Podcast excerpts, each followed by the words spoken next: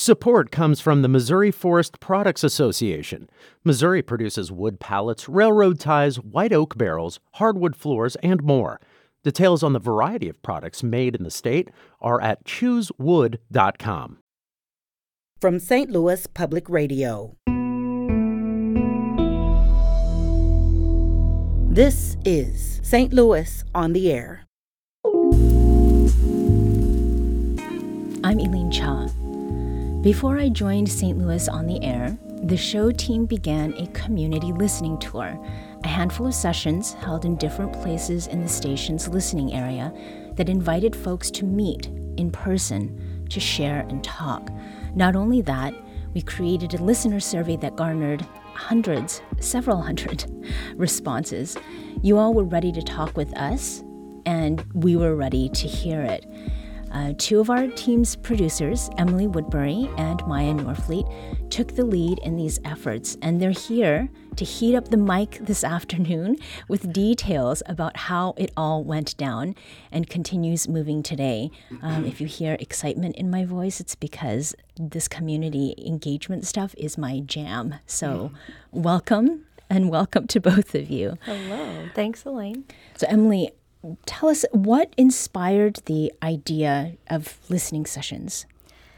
You know, I think what inspired it was just a, a, feeling of wanting to know, you know, are we doing, are we serving our community in the best way possible? You know, I think there's a lot of discussions around things like Twitter being an echo chamber, especially, you know, if you're a journalist on Twitter, you follow a lot of journalists on Twitter. Um, we're all in these kind of echo chambers. And for me personally, I want to be producing radio segments that people not only enjoy, but feel like brings value to their lives. So um, you know, having never had a chance to do something like this before, I was really excited to actually hear from people what do you want mm-hmm. from your local talk show? How can we best be serving you? Are we doing it well? If so, how? And then um, how can we improve too? Mm-hmm. So this was something that had never been done, at least in the time you were here, or are we talking like the history of St. Louis on the Air? The history of St. Louis on the Air. This was the very first time the show has embarked on something like this, and I think too among um, public radio stations in general, this is a pretty new concept. Um, so yeah, I, I don't know of too many other shows or stations that are um, have engaged in this in the past. I think now many more are starting to. But mm-hmm. and Maya, you joined the show in the summer, from yes. what I understand.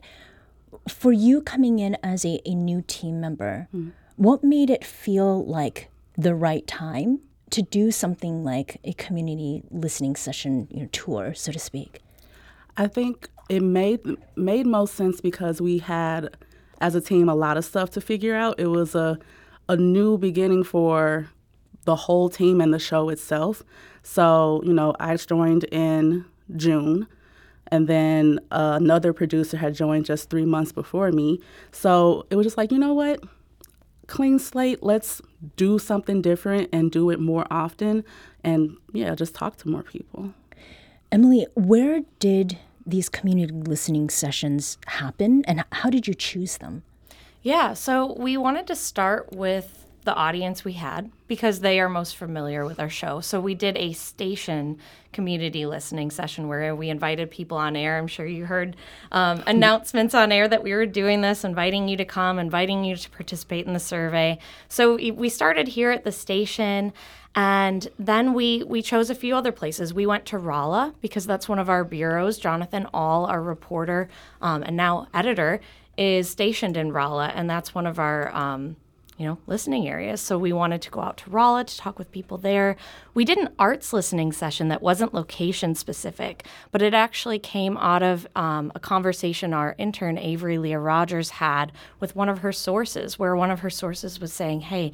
You know, St. Louis is not a great hub for musicians and artists right now. There's a lot that could be improved. Mm. And so, you know, she was you know, they were talking with him about this and he said, you know, hey, I can invite a few people. We could have a whole discussion about this. So that was an arts theme listening session. How can we better cover the arts here in our city? And then we we did one at Cherokee Street too, because um, I think the folks on Cherokee Street, the community improvement district there, and just the community organizers in that neighborhood are very dedicated to their space. And, um, you know, specifically some of the people who have been vo- involved in organizing Love Bank Park, I was just, I was inspired by their community engagement. And I thought mm-hmm. these are people that know how to make things happen with very little support. You know, they're just getting in there and doing it. I think we could learn a lot from them. So we wanted to go to Cherokee Street as well. So it was very much a two way thing then, not just you're going out. I mean, so much of the model has been community outreach, mm-hmm. but it doesn't come in the other direction. Anytime that someone's like, you know what, I like this. Can we do this here? I'm like, yeah, let's do it. it could really be that simple. And how did you choose the locations, like the specific places where where where things were happening? Well, I you know for the arts and and the station, we we held them here just because that was an easy place to hold it. Um, in Rolla, we held it at Missouri S&T. Um, just because we wanted to make connections with folks at the college, and we had people from the college come. We had a student from the college come. Um, but it was just also a nice community gathering space. We had people come from Salem, Missouri. Yes. Oh, Shout okay. out to Thomas yes. Haynes from Salem. Uh, we learned a lot from him. So people really came from all over, but the, the university was a good hub for that.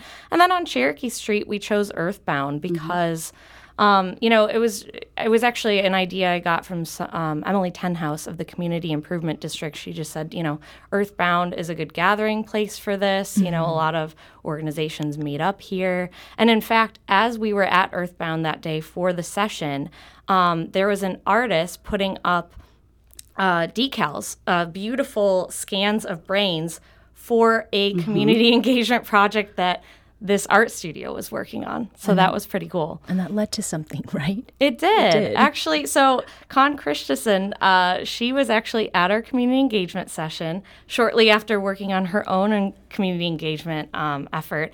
And because of that, because of the conversations that she and I had that night, we actually ended up producing a segment about neuroblooms. And this is one of, I mean, the main goal behind these community engagement sessions is to get good ideas mm-hmm. for segments. And this is one that came out of it.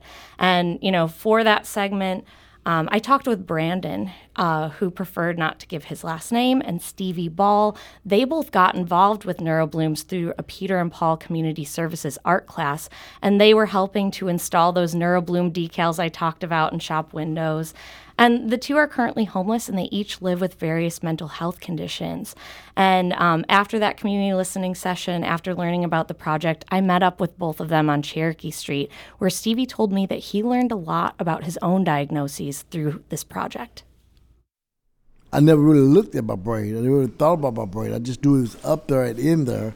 But uh, uh, when I saw these pictures, it's like, woo, wow, this is what my brain is actually doing. And so uh, it just brought awareness to me. I, have learned that we all are, one kind, one kin. We all bleed red blood. We all uh, have the same tissue on the inside of our being. And uh, uh, we're all connected in one way or the other. And I just love it. You, we, we just connect. Brandon uh, said that as he was installing the decals, he was having lots of conversations with community and uh, community members and business owners about how relatable the Neuroblooms project is.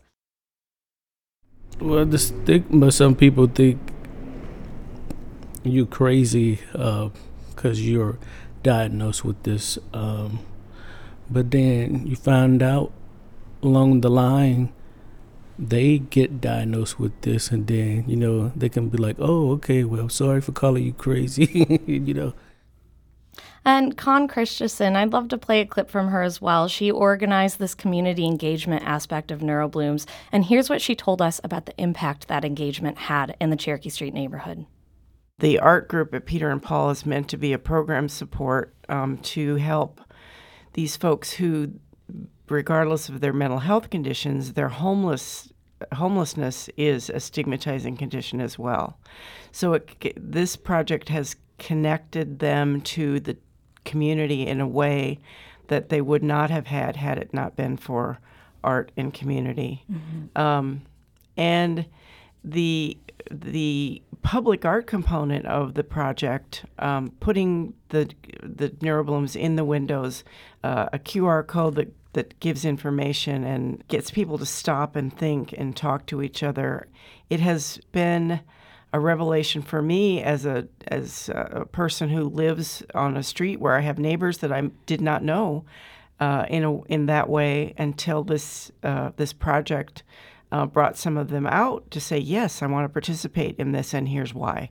And the stories that we've heard have been um, revealing, and um, I hope that it's going to continue to connect us. I think that's so beautiful. You know, Con talking about that community engagement, about these connections made in real life. This isn't, you know, something shared on the internet. These are real life, on the street connections, just shows how powerful actually being there in person and talking with your neighbors can be. I thought I actually learned a lot from her about what community engagement can be. And it was not something that came out of a question necessarily that was prepared to be asked. It was something that was happening in in that moment and in that space. Maya, how did people seem to you know respond in in these spaces of, of community listening? At first, I think people um, were more so were like being ultra complimentary. But I usually would start my my tables off if we had enough people to do breakouts, like with a joke saying like, "Say it to my face, come on." And usually over time, it's like, okay, well, now I do have a criticism, but you're doing great. Like, I know we're doing great. We're still on air. Tell us how we can actually do better or what you think we're missing. So eventually we got there. And why do you think that that spirit and that, that practice is important to the show going forward? It's important to the show going forward to me because our entire it's a talk show. We should talk to people and we should listen. That's also part of talking. So the more practice that we get in that, the better. How is this going to continue, Emily, in in spirit and then like for real, for real? Yeah, absolutely. Well, I mean, one thing we have just from the community sessions we've had so far, we have just documents and documents of ideas. Some mm-hmm. of them are big picture, like you know, we want to hear more in depth coverage. We want to hear more ongoing coverage, more stories about identity. And some are really specific uh, story ideas. And so we're going to be continuing to use those ideas, engaging with the people that shared them with us moving forward. I also want to say, I hope we do these community listening sessions for as long as the show is on air. This mm-hmm. is an on this is not a one and done thing. This is an ongoing process that we want to continue to engage with folks. So I really encourage if you are listening to this and you you're like, "Hey, I have things to share with the team of St. Louis on the air." I would love to see you at our next community listening session. We will keep you posted on where and when that is. And I should add that you can also get in touch with us anytime by emailing us at talk at stlpr.org or you can leave us a voicemail at 314 516 6397. That's 314 516 News. And you can connect with us on our new St. Louis on the Air Facebook group. Yes, please do that. Um, there's another note here that the stlpr.org slash survey link is still very much alive and waiting for your responses. So you can, uh, you can get in touch with us that way as well. Emily Woodbury is senior producer of St. Louis on the Air, and Maya Norfleet is a producer for the show as well. Thank you both for talking with us. Thank you. Thanks, Elaine. St. Louis on the Air is a production of St. Louis Public Radio. Understanding starts here. Podcast proudly supports St. Louis artists by using music from Life Creative Group. Do you find yourself regularly listening to episodes of St. Louis on the Air? Suggest us to a friend you think might enjoy our conversations. And leave us a review and rating on Apple Podcasts on the App Store. It's the simplest way to help people discover our show. Thanks. St. Louis Public Radio is a member supported service of the University of Missouri St. Louis.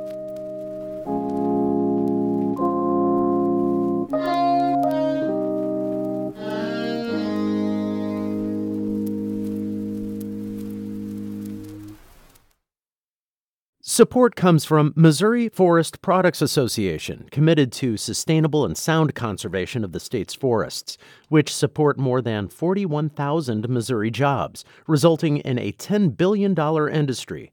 ChooseWood.com.